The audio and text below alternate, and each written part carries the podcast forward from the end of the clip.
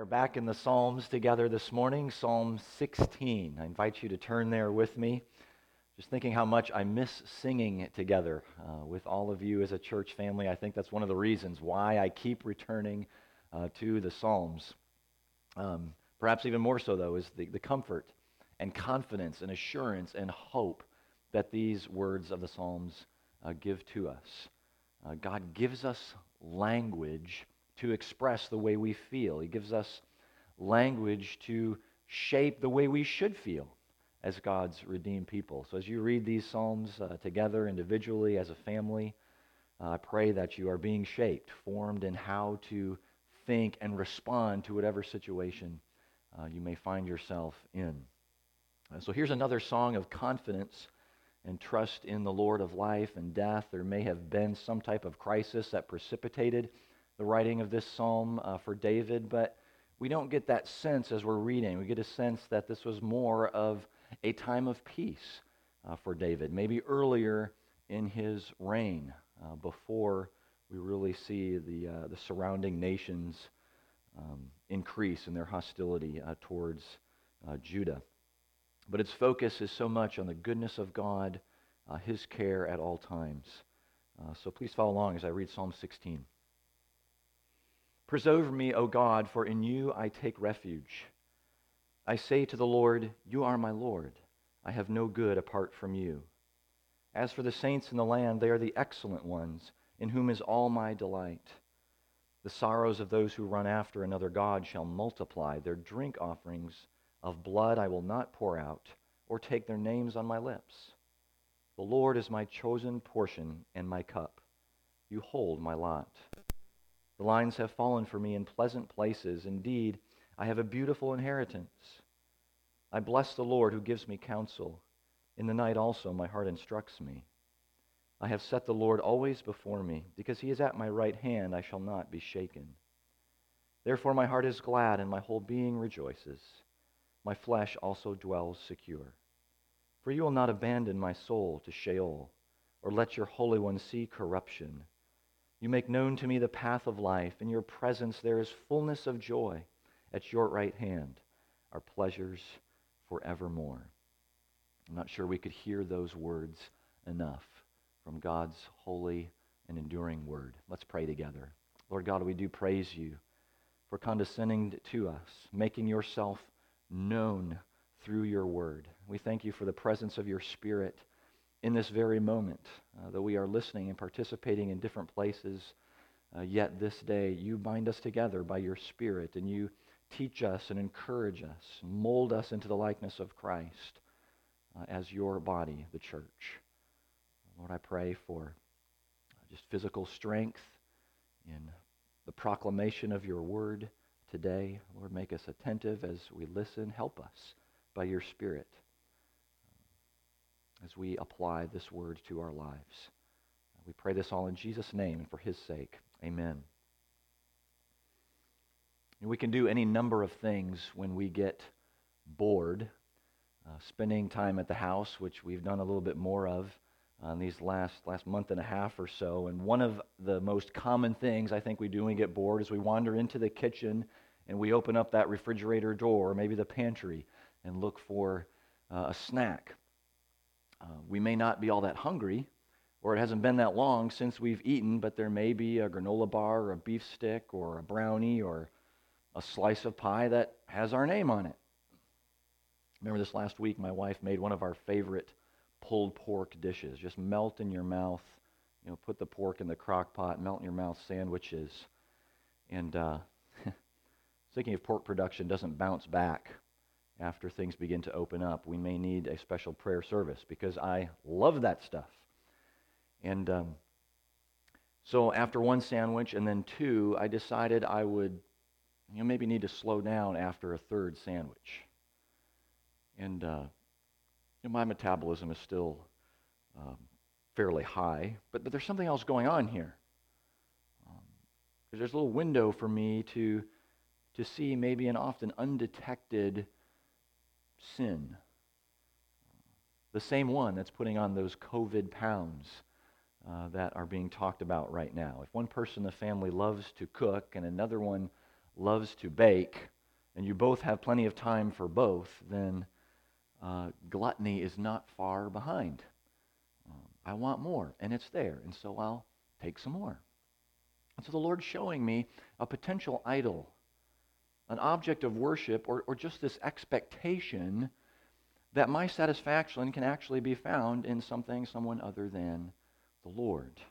I'll take care of it. I'll satisfy this craving and let it go unchecked. Something maybe I don't consider often enough. So, what idols, maybe what undetected sins might the Lord be showing you during this time, during a time of, of slowdown and separation?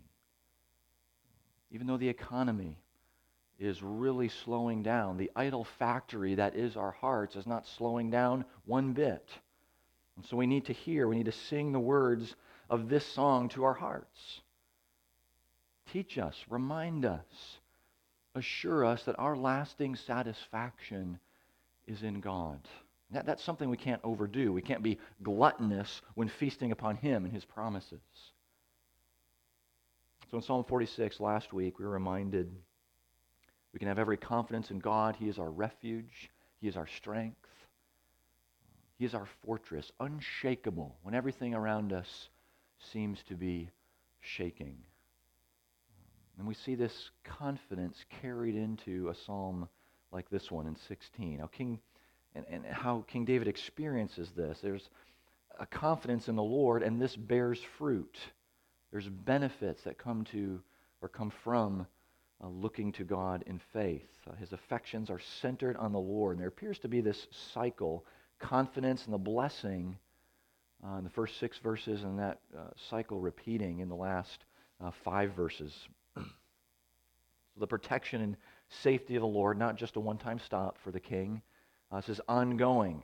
He has and he will continue to take refuge in the Lord. Austin and Kristen Brash, living up in Jonesboro, came to mind as I was reflecting on this, remembering how Austin shared that he and Kristen and, and their, their baby, uh, Johnny, they huddled in the closet when those tornado sirens went off. They grabbed the dog and they all huddled in the closet as this tornado went ripping through their neighborhood or right next to their neighborhood. Um, they took refuge in this closet, all the while crying out to their true and ultimate refuge Lord, keep watch. Preserve us in this moment. And in God's mercy and loving kindness, uh, they left that closet unharmed. But those who love and fear the Lord, who serve him above all, find their refuge. They take shelter in him. And that's at all times times of sickness and health, times of relative peace and calamity, uh, times of attack by those who may be enemies of the cross. Confidence of the psalmist continues You are my Lord. I have no good apart from you. A challenging phrase here in the original text, but I think the closest and simplest form is the best. My good, my welfare is not beyond you. It's not in addition to you. The Lord is the source of all that is good. So there's no real prosperity, no real flourishing apart from His favor. Right? It does not begin, um, it only begins and ends with Him. Uh, I think it's echoed in Psalm 73. Whom have I in heaven but you? And there is nothing on earth that I desire besides you. Lord, you are good. And even the good things that you have made allow us to know just how good you are. We can see our real heart's desire for goodness. Okay, do we have the heart of the psalmist here? Do we believe that the Lord is our ultimate good. And he's not saying that we can't enjoy the good things from the hand of the Lord. That in itself would be affront to his fatherly love for us. He, can be a bit over the top, giving generously. So we need to receive the, the good gifts of our God with thankfulness, like pork sandwiches or a, a beautiful a sunny day and a gentle breeze like we have today. rested bodies, hobbies, all of these things. We should be thankful for these things, but we don't put our trust and hope in them. Our trust and hope is in God, the giver of these gifts. It, it's what makes these things so good. We can rightly enjoy the good gifts of the Lord only if He is our ultimate good. If that's not the case, then when these gifts, when these things are stripped away from us, when they're gone, it only leaves us fearful. It only leaves us angry or in despair. The gifts have become that source of affection and trust. Uh, and when that idolatry takes shape, this is where David goes in verse 4, it leads to more and more trouble. Uh, he contrasts his delight in the holy ones, uh, verse 3, which we'll come to, and then those who chase after other gods. And these are gods he won't even name, he won't even acknowledge their existence. We don't know if there were specific practices that uh, David had in mind here, but uh, certainly the pagan rituals were alive and well in the nations that surrounded him, to, to include human sacrifice. And even the people of Israel would run after this idolatry and ungodliness uh, in the years ahead, forgetting their true king.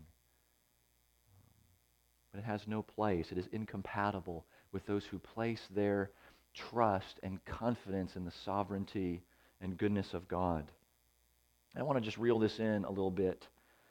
Uh, when we chase after other gods in our sin, it may be pleasure, it may be prosperity, it may be just property, prestige. It's about all the words that start with P that I can think of at the moment.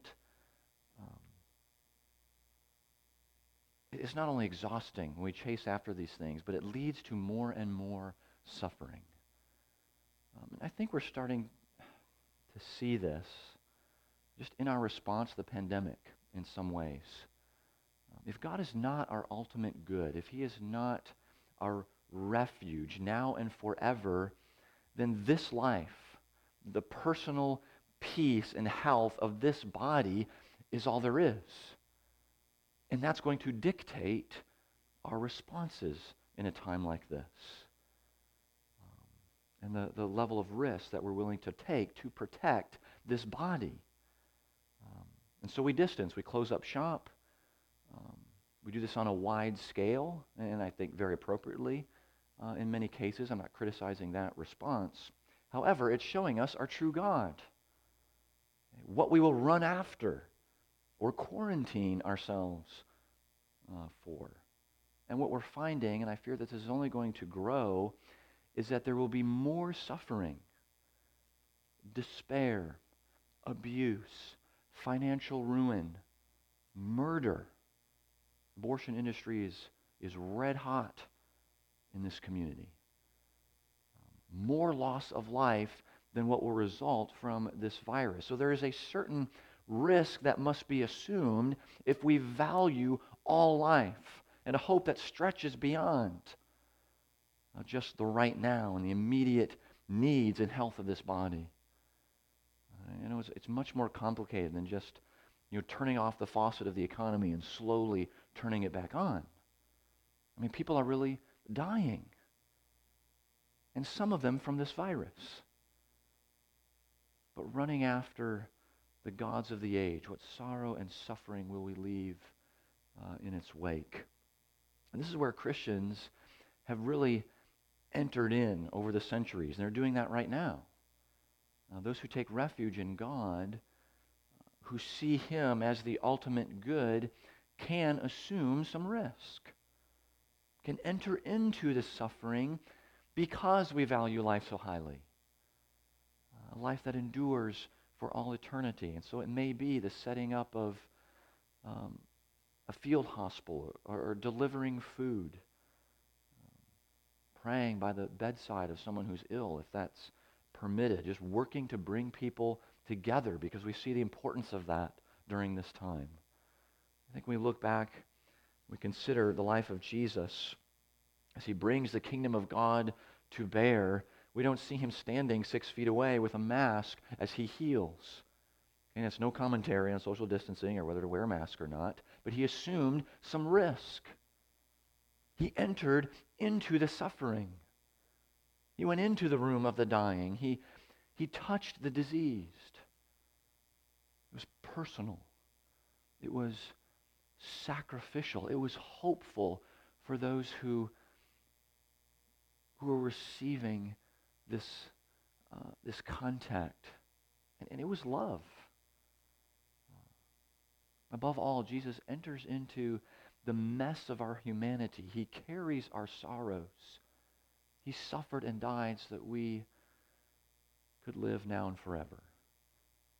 How could he do this? Because he took refuge in his Father.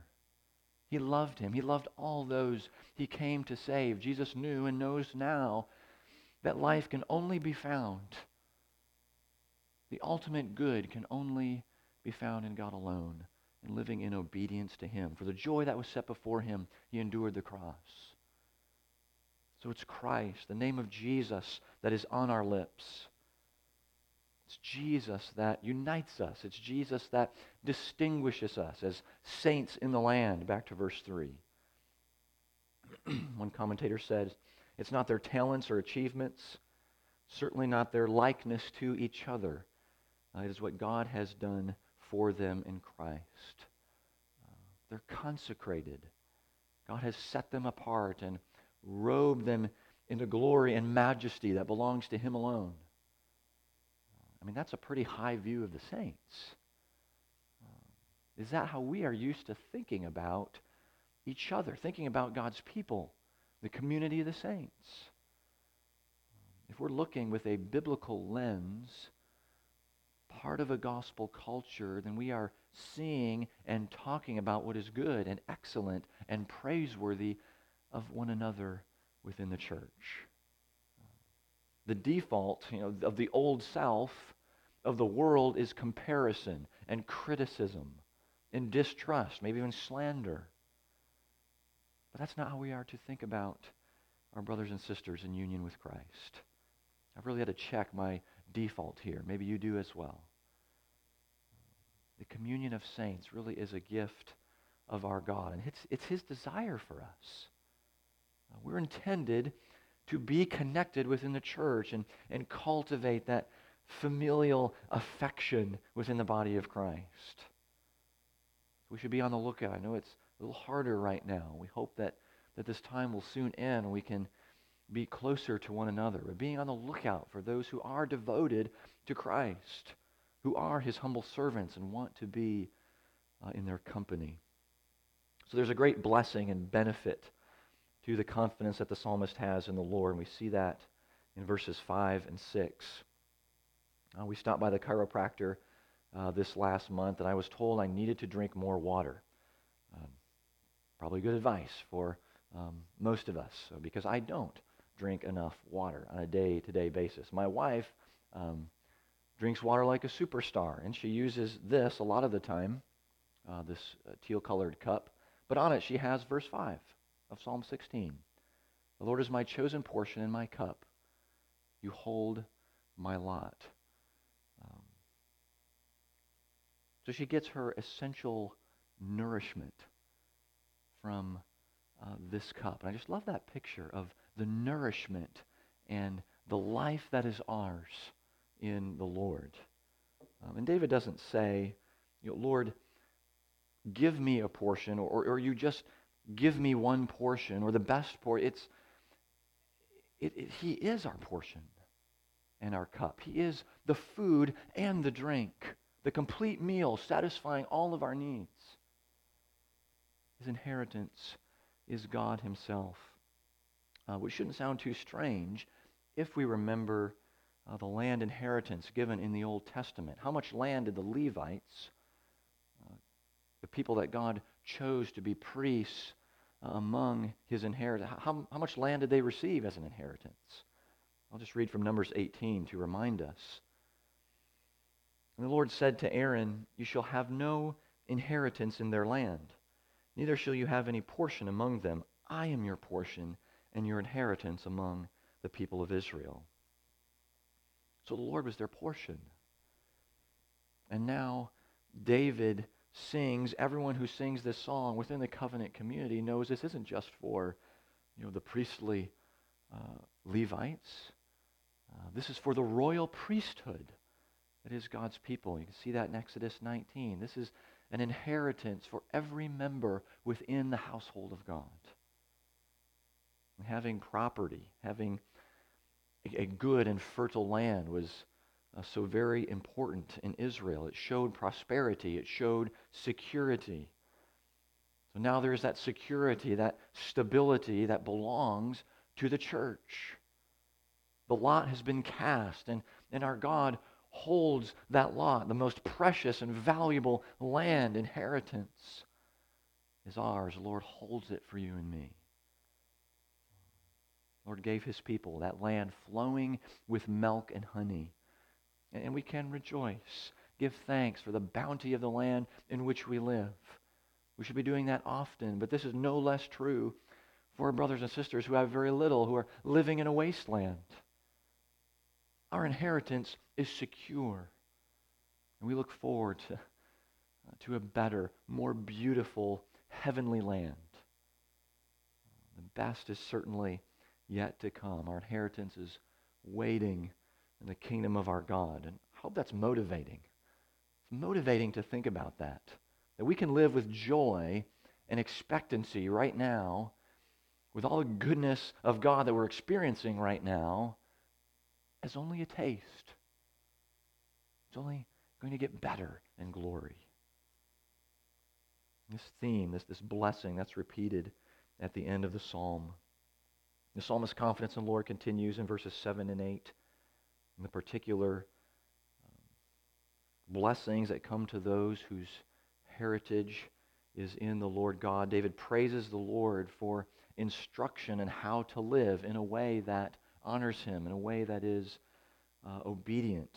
And at night, he's not restless or you know, awake with worry. It's a purposeful uh, meditation in the Lord's instruction. I have set the Lord always before me. His eyes are fixed on the goodness of God. But also the, the ways of the Lord, wanting to walk uh, in a way that uh, pleases him. Uh, certainly wasn't true all the time for King David. It's not always true for us. But this is something that is always, forever true of the one who reigns on the throne of David yet today. The Lord Jesus never faltered. He never uh, shifted his gaze from the will of the Father. He is the true and faithful David who has set the Lord, the joy of the Lord, obedience to the Lord always before him. Our king, our priest, now sits at the right hand of the Father. And for all who are in Christ, for you, for me, oh, fix our eyes upon him. We have him at our right hand. He is our advocate in the courts of heaven, our closest companion on this journey of faith. He's ever before us.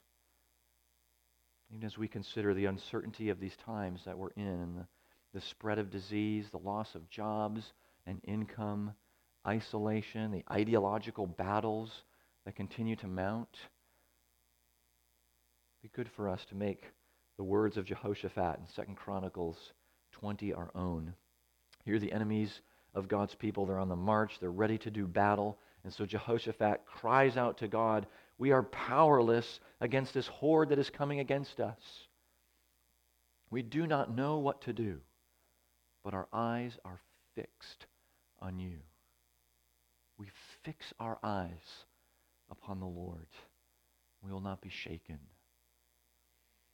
In those closing verses, we have returned to the benefits, the special fruit of faith, with eyes fixed on Christ. There's a renewed joy, a replenished joy in our hearts and on our lips. Joy in the God who holds our inheritance, who secures us, who keeps us. That, that really has a way of driving out fear, driving out anxiety. Our flesh dwells secure, as does our eternal soul, as we get to verse 10. We might ask what David was talking about here uh, in this verse. It seems He seems to have the utmost confidence that he's protected in life and in death. Here's a, a great example, what we call the analogy of Scripture, the analogy of faith. We use the Bible to interpret the Bible. One of the best places to start in reading the Old Testament is to ask the question is this verse or is this passage uh, referred to in the New Testament? Is alluded to or is it quoted directly? Uh, for verse 10, it's an easy yes. Both the Apostle Peter in Acts 2 uh, and Paul in Acts 13 refer to this verse in support of the resurrection. The body of the Lord Jesus saw no corruption or decay. So David is singing, we're singing of the resurrection power of God. David knew the promises of God, and with a prophetic voice speaks of the resurrection of his eternal heir, even with a confidence that death does not um, eliminate or sever his relationship with God. Resurrection of Jesus gives us confidence, the most glorious benefit of life in him.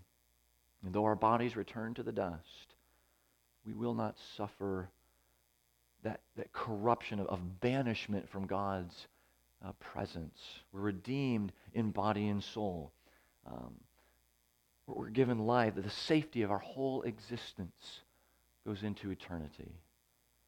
Um, maybe that's a special comfort for you today, or comfort to one that you love. In Jesus, we have nothing to fear, church. Nothing to fear. We can sleep soundly knowing that we will rise. We will rise to another day, or we will rise to our eternal day. Jesus, because he's risen for us. The psalmist ends with one degree of joy after another, walking the path of life, walking coram deo before the face of God. That is the path of joy, the path of rest for the faithful.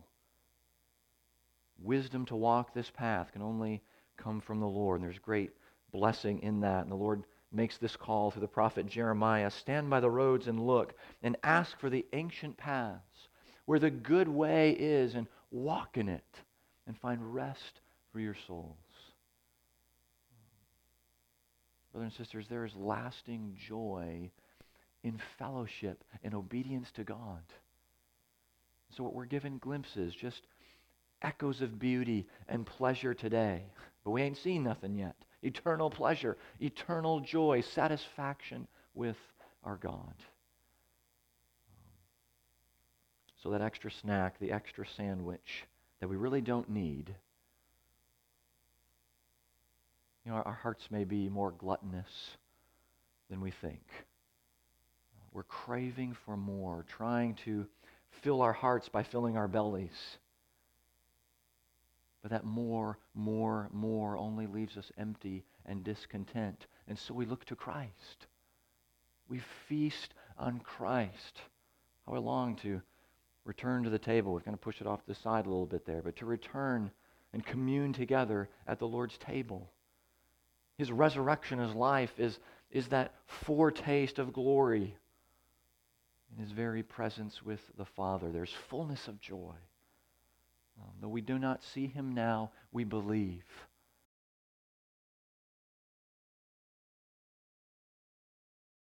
Social distancing will be, it won't even register as an idea. There'll be no lack of pleasure or purpose, no craving for more because we have all we could ever need and desire in the Lamb of God slain for us. Christ is our all in all. And at his right hand, the right hand of God, there is pleasure forevermore. So do not take your eyes from him. Let's pray together. Father, we can only say amen uh, to these sweet words of the psalmist. To offer the words the dear brother has shared. You alone are to be desired and treasured. Compared to you, O oh God, all other gold is fool's gold, all other currency counterfeit. All other riches are rotting rubbish. Everything good we have comes from you. You are the fountain of pleasure and delight, the wellspring of joy and satisfaction. You give cheerfully, not begrudgingly. You love lavishly, not reservedly. You redeem fully and not partially. Lord, in your time and in your way, you make all things beautiful, and you will make all things new. We praise you in Jesus' name. Amen.